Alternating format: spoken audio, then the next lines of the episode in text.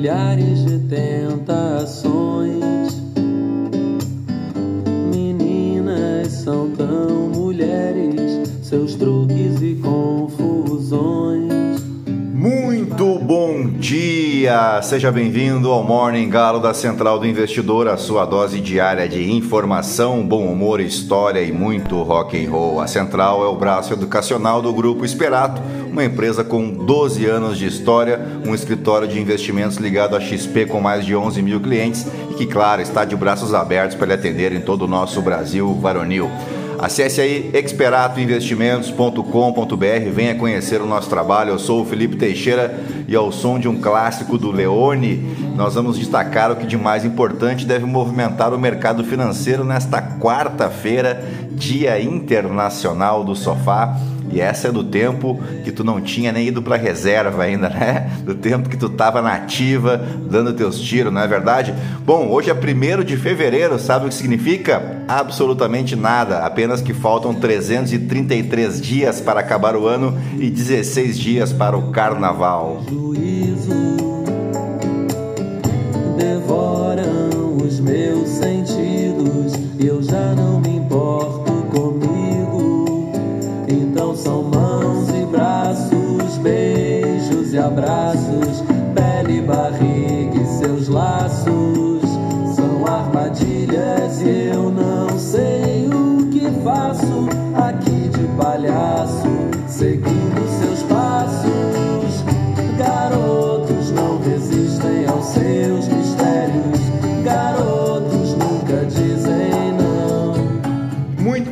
são 5 horas em ponto, 23 graus aqui em Itapema. Hoje é dia do publicitário, uma data instituída em 1966, após a publicação do ato que regulamentou a profissão no país, celebrando os profissionais que trabalham no setor. Em geral, profissionais da publicidade trabalham em agências, mas o trabalho do publicitário não se limita aos cargos que existem nessas empresas.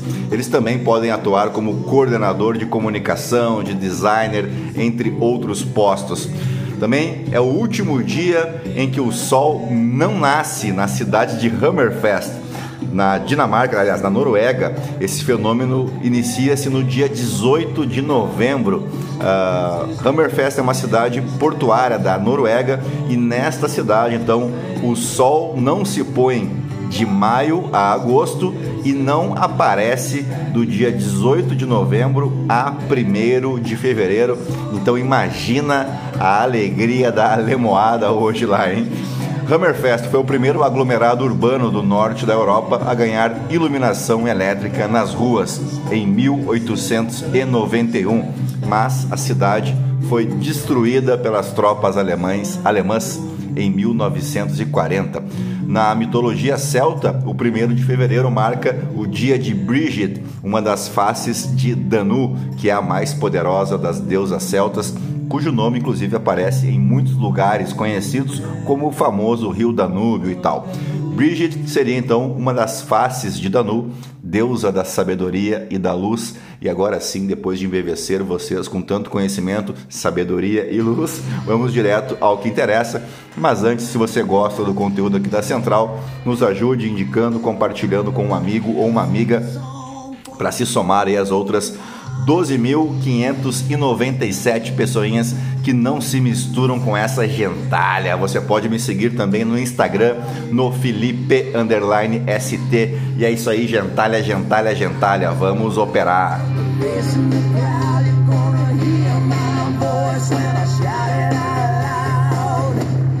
It's my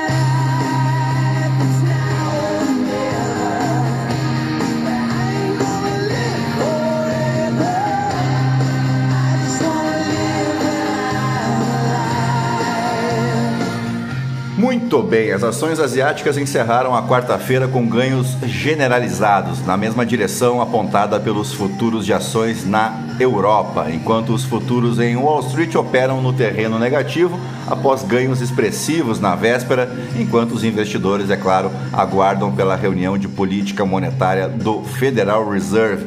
O índice MSCI para ações da região da Ásia e do Pacífico subiu com os ganhos mais expressivos registrados nos mercados de Hong Kong, Coreia do Sul e China.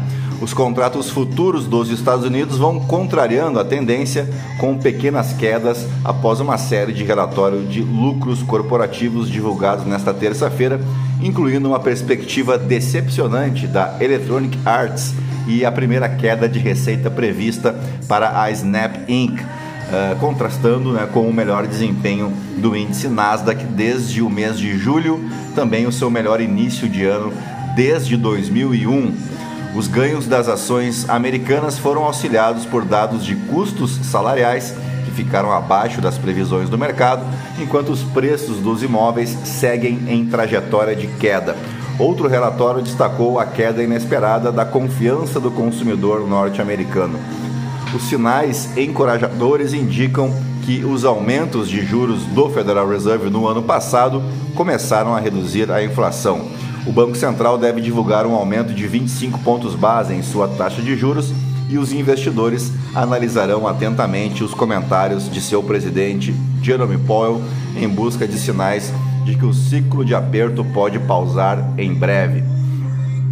Em outros mercados, o Bitcoin segue ganhando terreno em um rally de quase 40% em 2023, com um teste importante à frente quando da decisão do Federal Reserve.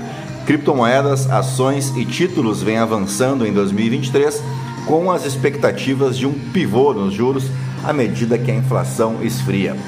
Bem, por aqui o Brasil vendeu um pouco mais de 1,9 milhão de carros uh, comerciais leves em 2022 um volume 1% menor que o ano anterior, de 2021. O dado ainda está distante de uma década atrás, quando o Brasil viveu seu auge nas vendas. No entanto, os números foram suficientes para fazer o mercado doméstico avançar duas posições no ranking mundial, ocupando a sexta posição. Em 2021, ocupávamos a oitava colocação. Mesmo com a queda, o mercado global de automóveis e comerciais leves novos fechou o ano anterior com 78,49 milhões de unidades e esse número vem de dados preliminares de 78 países, revelando algumas surpresas.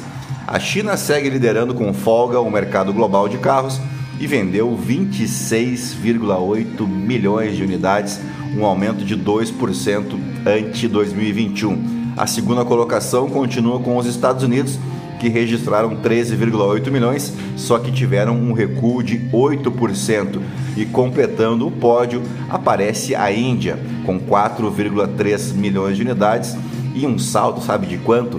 De 24% em relação a 2021, depois que o país se tornou um berço de importantes lançamentos especialmente SUVs compactos.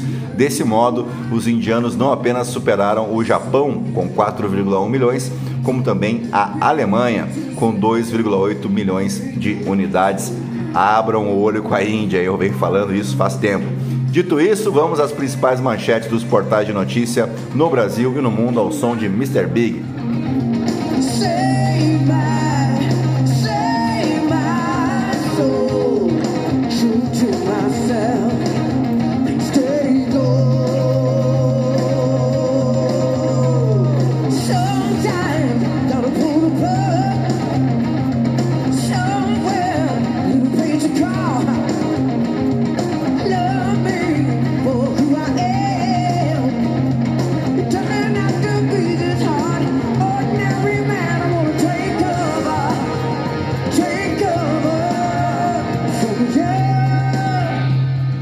Começamos pelo Estadão. Novo penduricário de procuradores por excesso de trabalho foi aprovado em 1 minuto e 17 segundos. Veja quem votou a favor. Benefício pode render até 11 mil reais por mês a membros do Ministério Público Federal. Procurador-geral, ele mesmo, Augusto Aras, preside conselho que deu aval à gratificação. Eles trabalham demais, né? Ministro de Lula abre gabinete a sócio oculto de uma empresa que recebeu 3 milhões de reais do orçamento secreto. Juscelino Filho, o mesmo, aquele mesmo que foi denunciado aqui no dia de ontem, titular das comunicações, omitiu audiência com Diogo Tito Salem de sua agenda oficial. Quem divulgou o encontro, adivinha? Foi o próprio empresário. A nossa sorte é que eles são muito ruins, né? Nem para roubar eles se prestam. Eu, eu ainda estou esperando uma posição oficial do Planalto em relação a esse senhor aqui, a essa gentalha, né? 280 milhões, conheço o detalhe do avião que Leila Pereira comprou para o Palmeiras. Bolsonaro vai palestrar em evento de organização associada ao ataque ao Capitólio. Ex-presidente participará de ato promovido por organização ligada a agitador da extrema-direita, por falar em gentalha, né? Eles se entendem, né? Golpista com golpista se dá bem. Acionistas da Americanas pedem saída do trio da Ambev e reportam perdas de 5 milhões de reais. Abílio Diniz, nem o trio da Americanas deve saber o que está acontecendo lá dentro. Uhum, a gente acredita. Disputa pela presidência do Senado. 38 já declararam voto em Rodrigo Pacheco e 29 em Rogério Marinho. Voto secreto e número de senadores que não aceitam abrir a escolha, porém, mantém indefinida a eleição.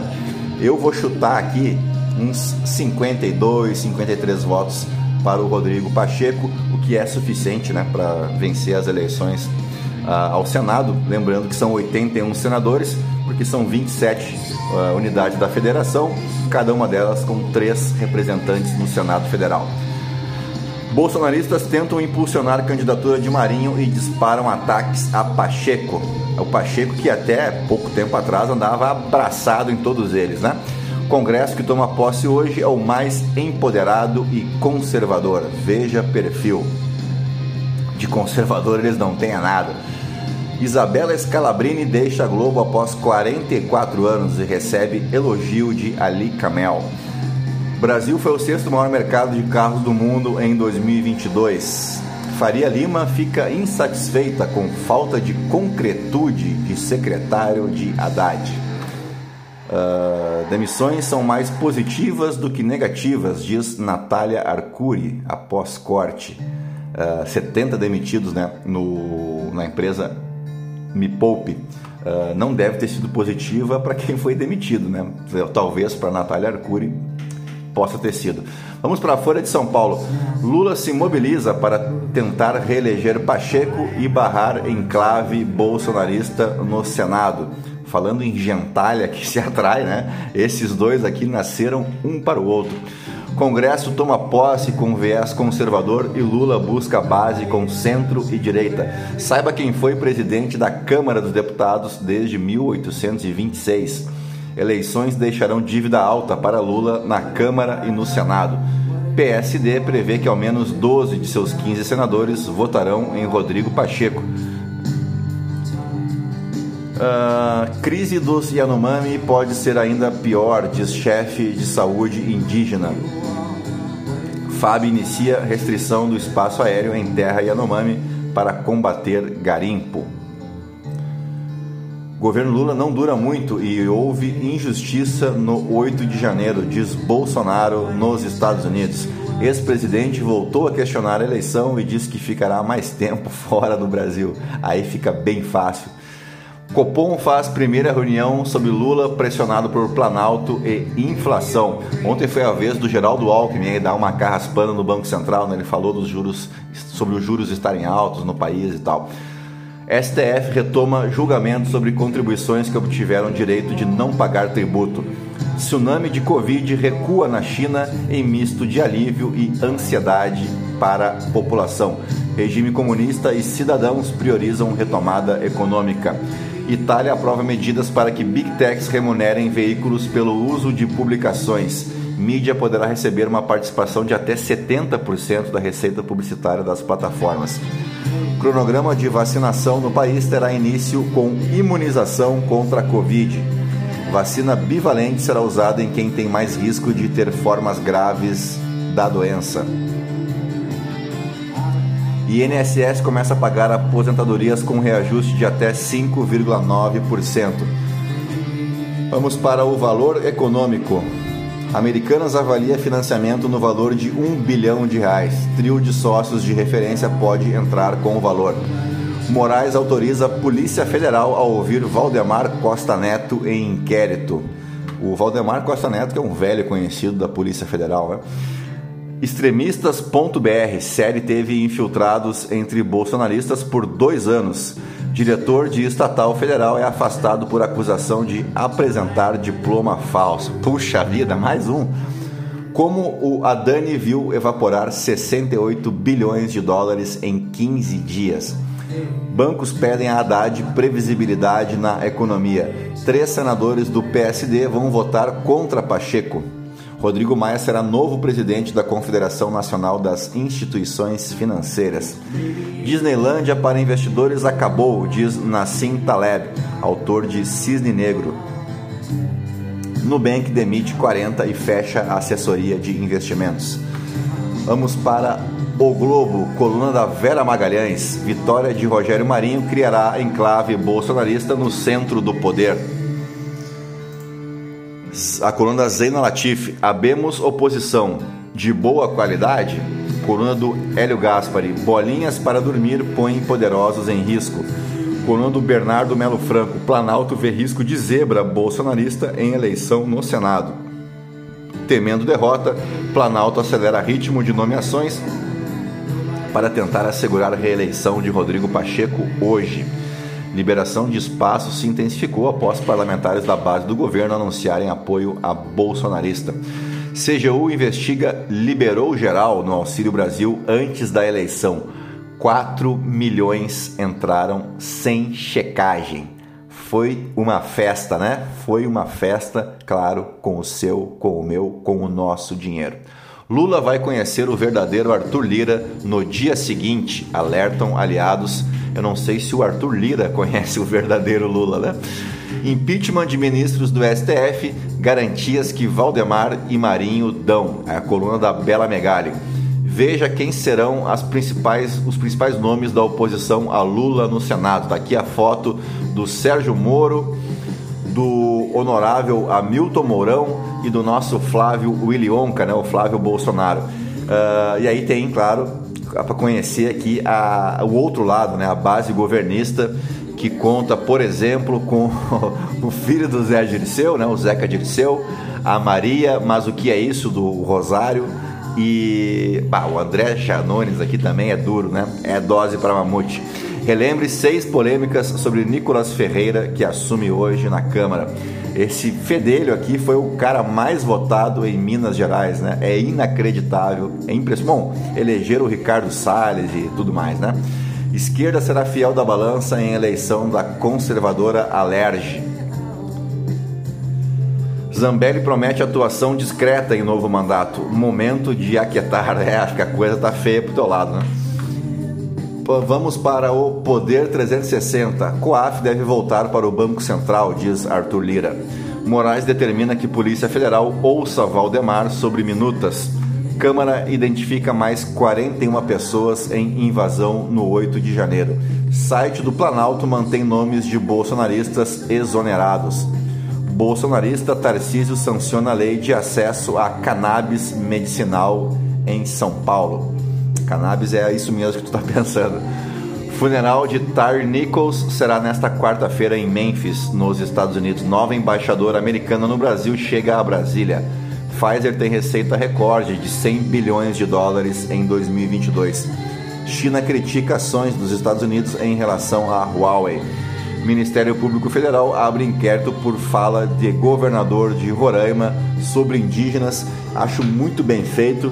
Foi um dos maiores absurdos que eu escutei na minha vida a fala desse elemento, né? Esse aqui não é pode até ser governador, mas cidadão ele não é. É um elemento e eu espero que ele se veja com a justiça. Se você não viu, procure no Google aí a fala desse infeliz sobre os indígenas, justamente no estado onde ele é governador. Um negócio assim inacreditável. Mata Atlântica perdeu 48,6 mil hectares em 10 meses. Estados Unidos acusam Rússia de descumprir acordos sobre armas nucleares. Vamos para o portal Metrópolis. Brasil não tem melhor parceiro do que os Estados Unidos, diz embaixadora norte-americana ao chegar no Distrito Federal. Moraes autoriza a Polícia Federal a ouvir Valdemar Costa Neto sobre minuta golpista. Cuidado, hein, Valdemar? Cuidado que tu capaz de entrar na sede da PF e não sair mais. As contas dos aliados de Rogério Marinho para vencer a eleição no Senado. Às vésperas de eleição no Congresso, Pacheco rejeita revanchismo. Paz no Brasil.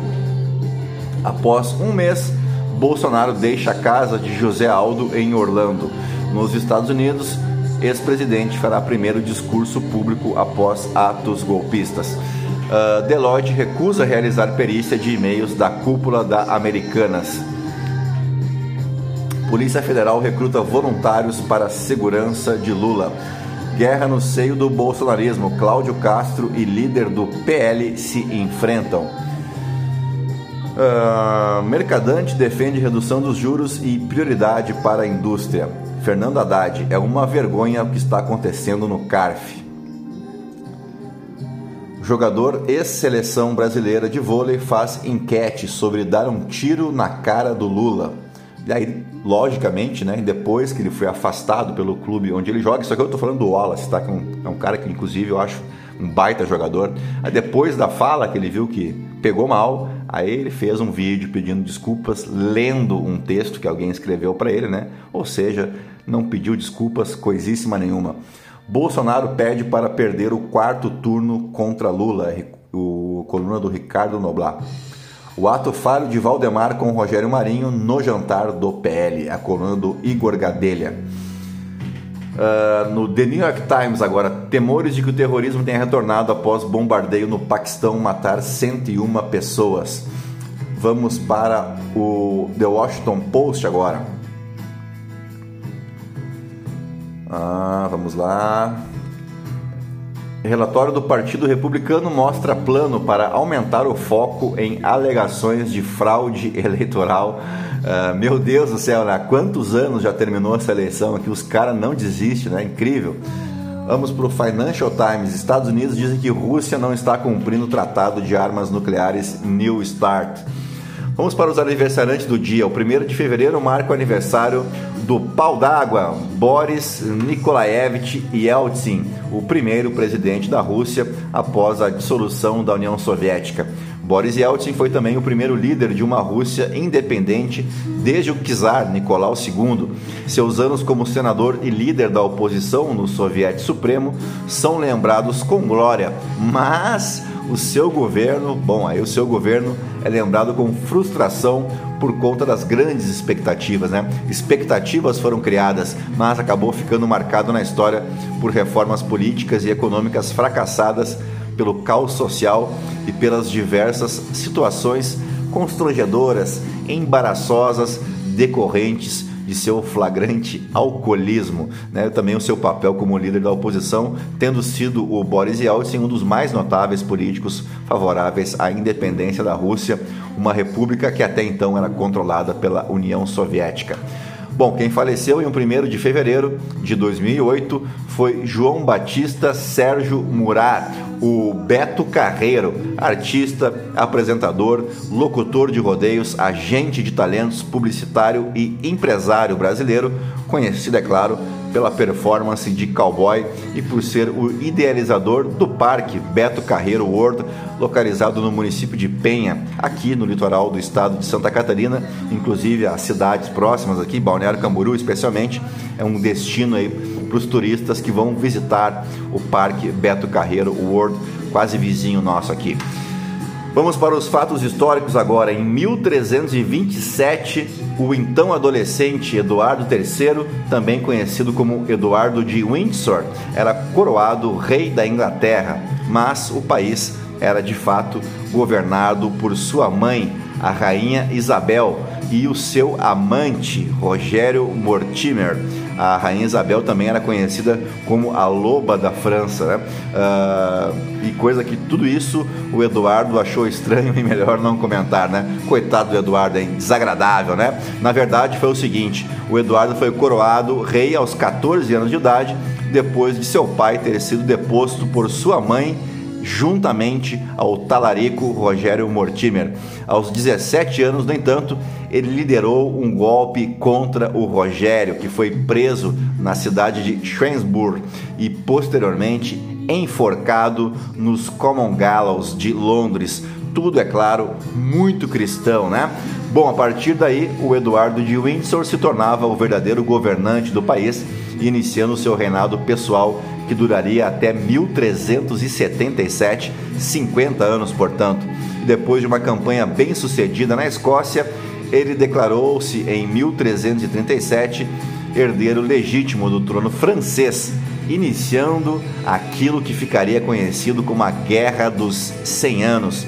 Os meses finais de Eduardo foram marcados por fracassos internacionais e lutas domésticas, principalmente por causa de sua inatividade e sua saúde debilitada. No ano de 1662, o general chinês Coxinga, que nome, né? Pois o Coxinga capturava a Ilha Formosa após um cerco de nove meses. A ilha de Formosa, que até inicialmente estava sob o domínio português, opa, depois uh, foi a vez dos espanhóis, que posteriormente foram expulsos também, dessa vez pelos holandeses, em 1642, e os holandeses permaneceram na Ilha Formosa por 20 anos, portanto, até a chegada do general Coxinga. E aí não teve jeito, né? O Coxinga deu uma coxingada nos holandeses, tomou a Ilha Formosa, que hoje você deve saber é conhecida por Taiwan. Desde 1945, a ilha tem estado sob o regime político da República da China, o estado que antes administrou toda a atual República Popular da China. Não confunda então Taiwan, República, Popular, República da China, com a República Popular da China, que é a China continental, como a gente conhece. Bom, até o final da Guerra Civil entre o Kuomintang, o Partido Nacionalista Chinês, que era liderado por Chiang Kai-shek, e o Partido Comunista da China, liderado por Mao Tse-tung, quando os comunistas tomaram o poder. Bom, deu para entender, né? Desde então, o antigo regime chinês tem se mantido na Ilha Formosa e nas ilhas circundantes, dando origem a uma situação jurídica e diplomática bastante complexa, embora na prática seja um Estado independente, parcialmente reconhecido como República da China ou Taiwan refugiados de emigrados chineses depois da retomada do poder pelos comunistas em 1949. Taiwan é considerada uma província pelo governo da República Popular da China, mas como país independente, Taiwan adota o capitalismo e apresenta altas taxas de crescimento econômico desde os anos 80, como os demais tigres asiáticos. Dito isso, fechamos o nosso Morning Galo desta quarta-feira, 1 de fevereiro. Desejando a todos vocês um bom dia, bons negócios. Fazendo aquele pedido, se você puder avaliar a gente aí no Spotify com as 5 estrelas ou clicar no coraçãozinho para seguir o nosso podcast e ser notificado dos próximos episódios, tá bom? A todos um bom dia, bons negócios, até mais tarde com o call de fechamento. Tchau, fui!